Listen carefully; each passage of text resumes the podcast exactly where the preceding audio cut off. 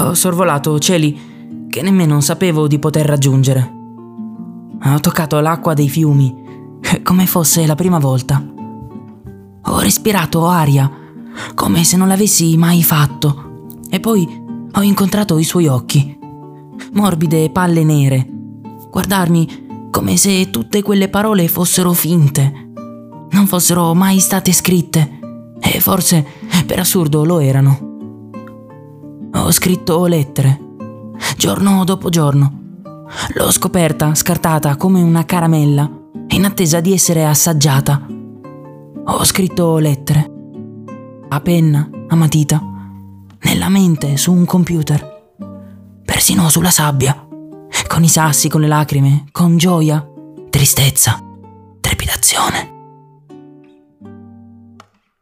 L'ho aspettata, come si fa con il sole al mattino, che anche se tarda ad arrivare ed il gelo si protrae, si continua a camminare. Non ho mai smesso di farlo. Aspettare il sole, si intende. Amo la notte e tutte le sue sfumature che ne derivano. Amo il silenzio quando grida. Amo l'amore. E in genere amo la vita. Amo sognare. E per un attimo ho amato lei. Ho trovato in un cassetto una delle sue lettere. Tante promesse, tante parole, messe una accanto all'altra, a disegnare quella che doveva essere una storia da raccontare di quelle che leggi nei romanzi, di quelle che forse puoi solo sentir parlare, ma che nessuno merita di vivere. Eppure io sento di appartenerle. Sento che quelle parole che le ho dedicato sono nate da un inchiostro indelebile. Scrivo lettere, una dietro l'altra. Non ho mai voluto fermarmi, così come fanno le giornate. Loro vanno, nessuno può fermarle e mi ritrovo a sognarla, a pensarla, chiamarla. Ed è così bella. Devo ringraziarla.